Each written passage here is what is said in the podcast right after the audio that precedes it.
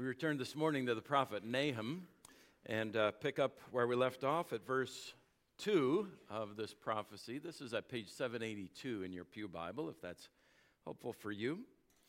Thus far, we've considered the setting of Nahum and those prophets Zephaniah and Habakkuk, these three who prophesied uh, at or near the end of the kingdom of Judah before she was exiled. We remember that Judah's uh, sister to the north, Israel, the ten tribes, had been, uh, have been taken into exile by the Assyrians. And now Nahum is addressing himself, taking up this prophecy of the Lord against that intensely wicked nation of Assyria. Now, he begins his prophecy with a lesson in the attributes of God. And we took up the first one last time we consider the fact that our God is a jealous God. Now we come to a lesson perhaps uh, even less embraced in our day, certainly less preached, and as a result, believed less that God, that our God, is a wrathful God. It is, I say, an attribute often overlooked today, not because it's unknown in the scripture in fact, a simple study of a concordance, we show you that Scripture has plenty, lots and lots to say about his wrath. Now, it's overlooked in our day not because the Bible overlooks it, but because we prefer to overlook it. But if we're people of the book, and that's what we say we are, if we, we uh, agree with Scripture, then we will agree with everything it teaches and know that everything in this word is profitable to us and, yes, essential to us, uh, not only to receive, but to embrace. And that includes all of these harder things to hear as well. So to Nahum we go after we pray. We need the grace, Father, that uh, you supply when we open your word to receive everything it has to say to us, deep into the deepest part of our hearts. So we pray that you will do a mighty work in our hearts and in our midst. Teach us about thyself, we pray. And in so doing, make us more and more like your Son, we ask in his name. Amen. An oracle concerning Nineveh, Nahum chapter 1. The book of the vision of Nahum of Elkosh. The Lord is a jealous and avenging God. The Lord is avenging and wrathful. The Lord takes vengeance on his adversaries and keeps wrath for his enemies. The Lord is slow to anger and great in power, and the Lord will by no means clear the guilty. His way is in whirlwind and storm, and the clouds are the dust of his feet. He rebukes uh, the sea and makes it dry. He dries up all the rivers. Bashan and Carmel wither, the bloom of Lebanon withers. The mountains quake before him, the hills melt, the earth heaves before him, the world and all who dwell in it. Who can stand before his indignation? Who can endure the heat of his anger. His wrath is poured out like fire, and the rocks are broken into pieces by him. The Lord is good, a stronghold in the day of trouble. He knows those who take refuge in him, but with an overflowing flood, he will make a complete end of the adversaries and will pursue his enemies into darkness. What do you plot against the Lord? He will make a complete end. Trouble will not rise up a second time. For they are like entangled thorns, like drunkards as they drink. They are consumed like stubble, fully dried. For you uh, from you came one who plotted evil against the Lord, a worthless counselor. Now we imagine here that Nahum is referring to the wicked Assyrian king Ashurbanipal, who made Judah's king Manasseh a slave, which Manasseh deserved anyway. Uh, Nahum is prophesying against Assyria now, and particularly against the Assyrian cap- capital Nineveh, while she is still at full strength. That's the point, verse, tw- verse 12. Thus says the Lord, though they are at full strength and many, they will be cut down and pass away. Now he turns from Nineveh to Judah, or from the Assyrians to Judah. Though I have afflicted you, I will afflict you no more. And now I will break his yoke from off you and will burst your bonds apart. Now back to Assyria, he turns, verse 14. The Lord has given commandment about you no more shall your name be perpetuated. From the house of your gods I will cut off the carved image and the metal image. I will make your grave, for you are vile. There are, I think, few Christian doctrines, biblical doctrines, that is, that are more maligned, more misunderstood, more misrepresented, even downright uh, denied than the wrath of God.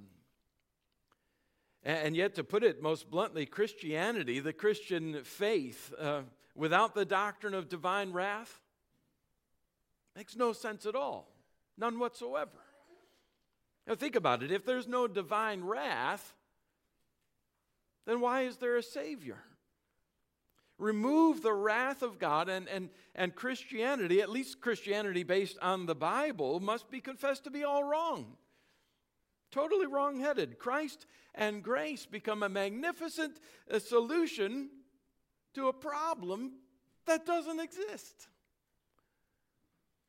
That's the reason, the explanation for everything, for God's salvific plan in the Lord Jesus Christ, and for a substitute who would endure the wrath of God in our place. Isn't this the way Paul begins his argument in his magnum opus uh, of the Christian faith, the book of Romans? Does he start with the love of God, the grace of Jesus Christ in his argument? No, he, he begins his argument to the Romans with the wrath of God. The wrath of God, he writes, is, un, is revealed from heaven against all ungodliness and unrighteousness of men. Remove wrath, and the whole, the whole of biblical and Christian faith just collapses in on itself.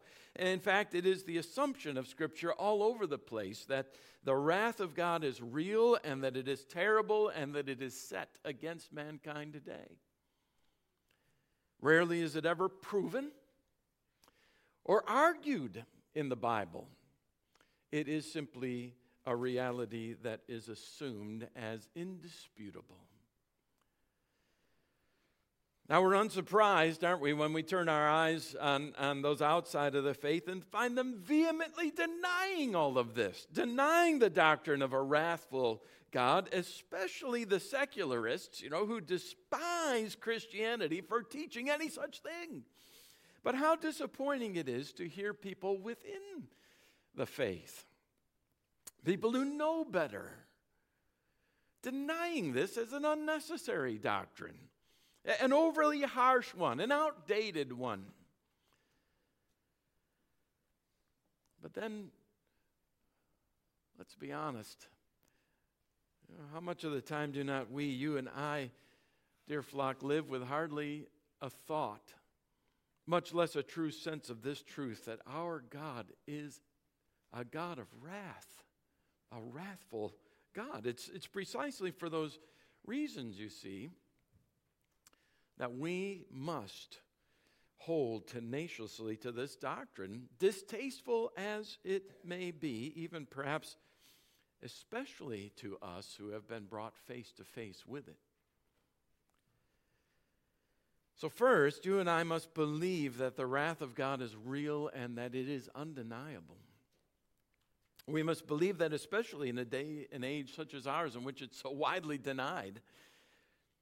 You know, it's as likely to receive a serious hearing in our culture today as it was in the culture to whom Nahum preached it in his day. Uh, look, uh, Syria is at the height of her power here, isn't she? She's on top of the world. She is the world superpower. On top of everything, in her own estimation at least. And here comes this nuisance, this, this, this gadfly, you know, preaching doom and destruction.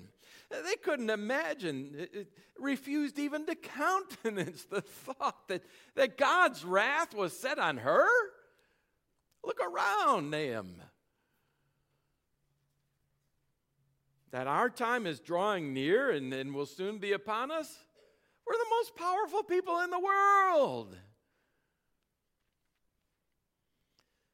I've often made reference to the, the separation, the gulf that separates Christianity from popular psychology today, but here's one place where, where they actually walk perfectly hand in hand by speaking of the penchant we have for denial.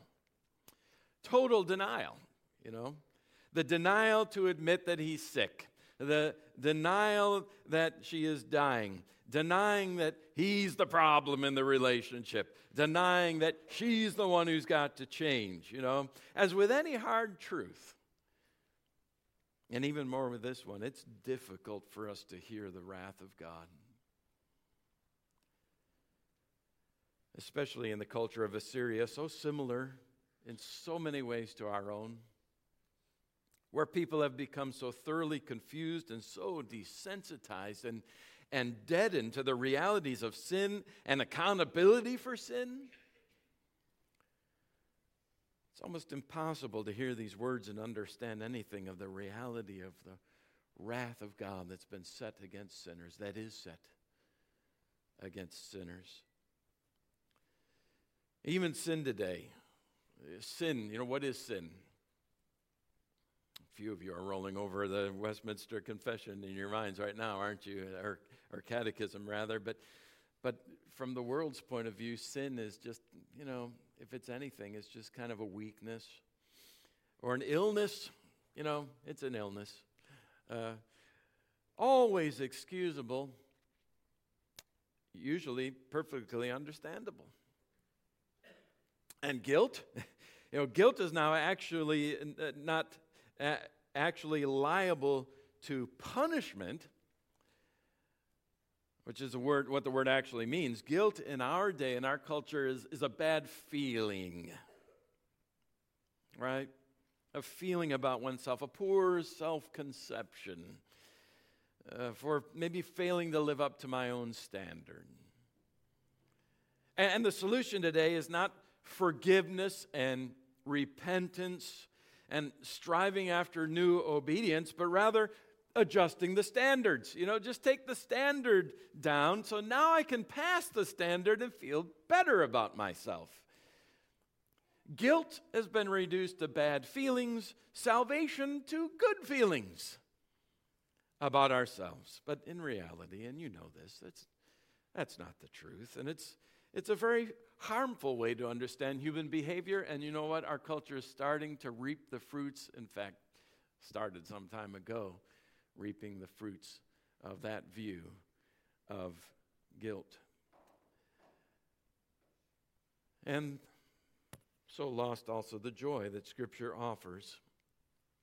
Joy that is not a feeling, just a mere feeling good about yourself. Do you, you understand this? True joy. True joy is the knowledge uh, found deep in the heart and rejoicing over the fact that while I was yet a sinner, and therefore, by definition, an enemy of God, and therefore subject to God's wrath, Christ died for me.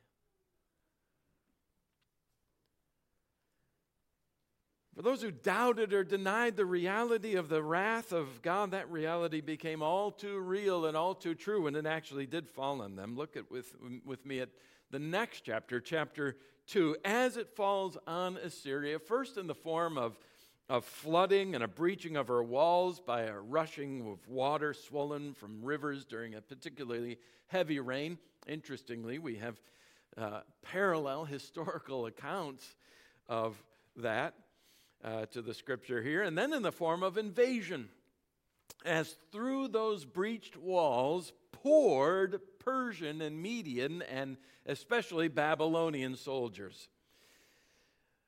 Nahum chapter 2. The scatterer has come up against you. Man the ramparts, watch the road, dress for battle, collect all your strength for the Lord is restoring the majesty of Jacob as the majesty of Israel, for plunderers have plundered them and ruined their branches. The shield of his mighty men is red. His soldiers are clothed in scarlet. The chariots come with flashing metal. On the day he musters them, the cypress spears are brandished. The chariots race madly through the streets they rush to and fro through the squares. They gleam like torches, they dart like lightning. He remembers his officers. They stumble as they go. They hasten to the wall. The siege tower is set up. The river gates are opened. The palace melts away. Its mistress is stripped. She is carried off, her slave girls lamenting, moaning uh, like doves and beating their breasts. Nineveh is like a pool whose waters run away. Halt! Halt! They cry, but none turns back. Plunder the silver, plunder the gold. There is no end of the treasure or of the wealth of all the precious things.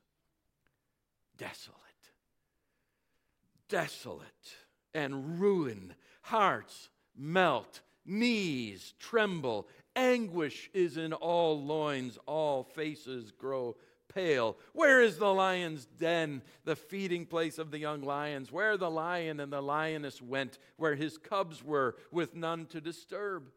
The lion tore enough for his cubs and strangled prey for his lionesses. He filled his caves with prey and his dens with torn flesh. Behold, I am against you declares the Lord of hosts. And I will burn your chariots in smoke, and the sword shall devour your young lions. I will cut off your prey from the earth, and the voice of your messengers shall no longer be heard.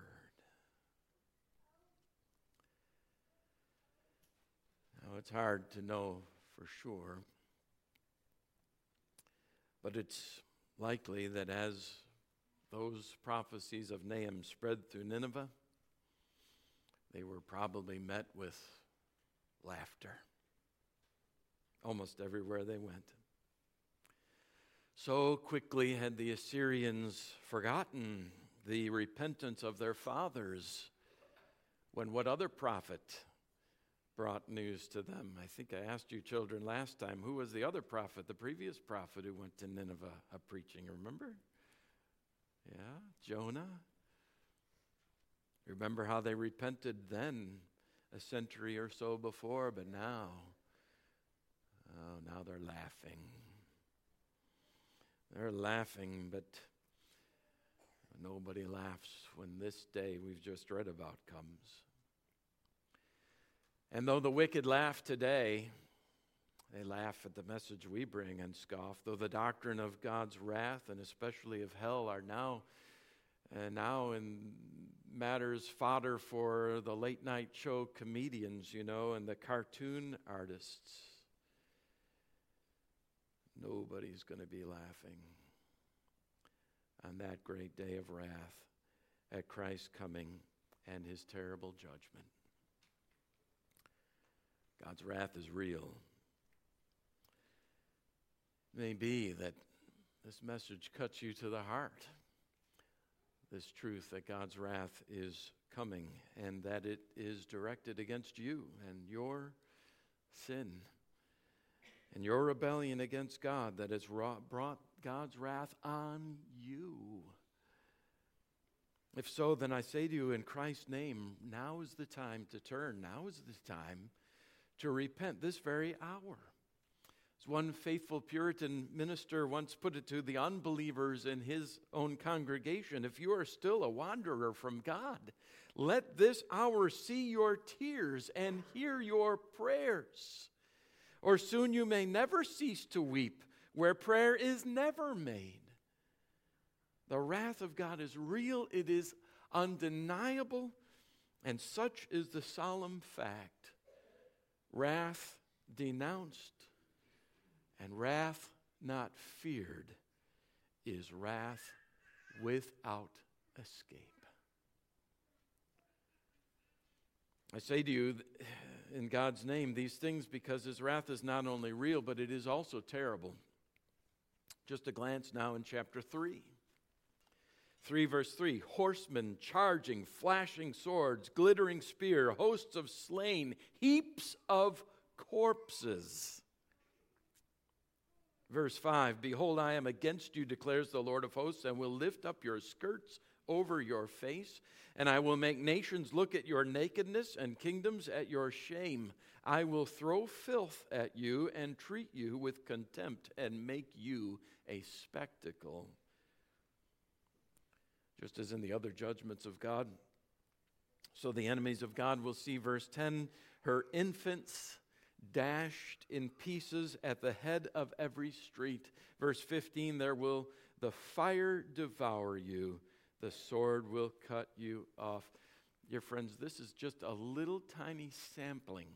That's all this is a little sampling expressed in, in temporal expressions of the everlasting, eternal, unending wrath of God against all those who will not bow the knee to Him, who will not submit to Him as Savior and follow Him as Lord. How terrible, I ask you, then must the full reality be?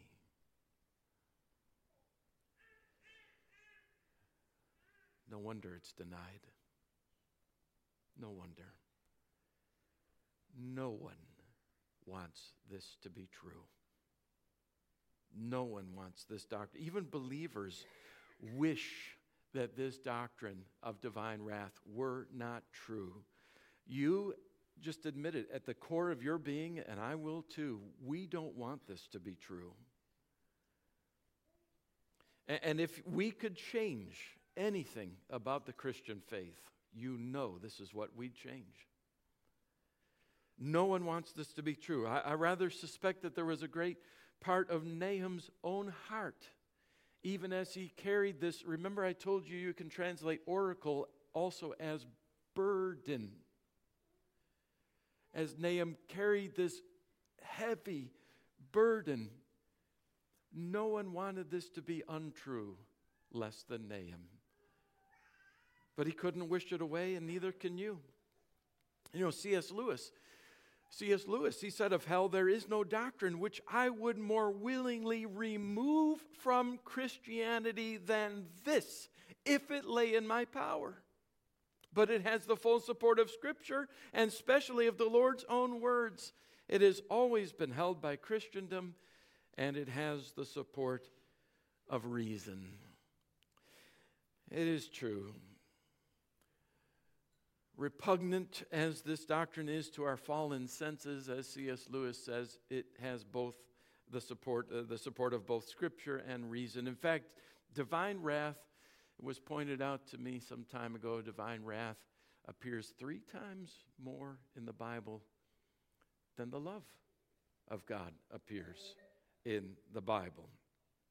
Not that God is three times more a God of wrath than a God of love, but that we're three times more likely to deny that. This is why it's so important for us to understand God's wrath rightly and not, not as it has been so terribly misrepresented. Not only to understand it and to believe it, but then also to proclaim it. to tell it clearly and boldly, though it wrench our stomachs in the process. John, the, the Rabbi Duncan, that 18th century Scottish Presbyterian minister and professor, both known, uh, known best for the depth and the, and the passion of his inner life, once, once said that he, did, he, he never did preach and could not preach about hell because he was sure it would make him sick. Well, sick or not, may God give us the grace to be stopped short by these doctrines in the way we ought to be.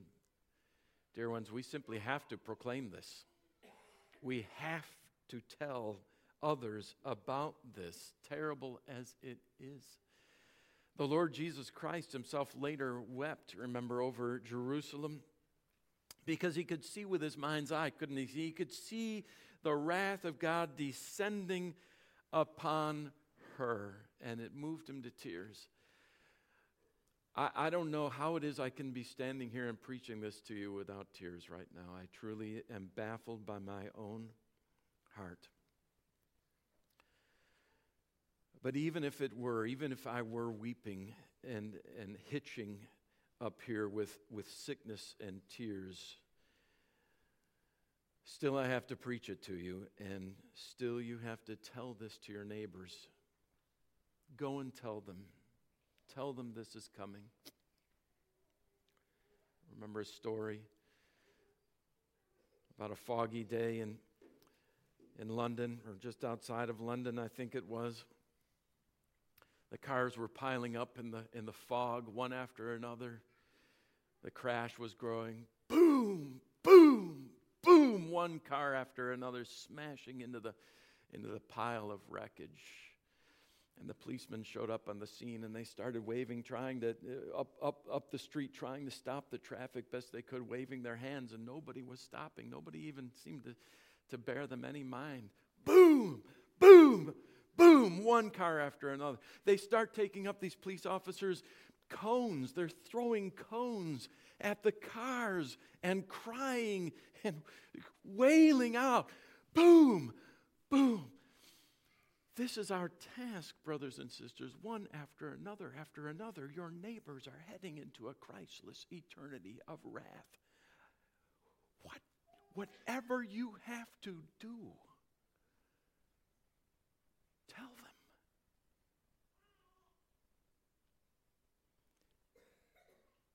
For our sakes, also, it will do us well to look at this doctrine closely and seriously and to think carefully about the future and what it's bringing. You know, what could sanctify us more than, than to think carefully about the future and what it's bringing?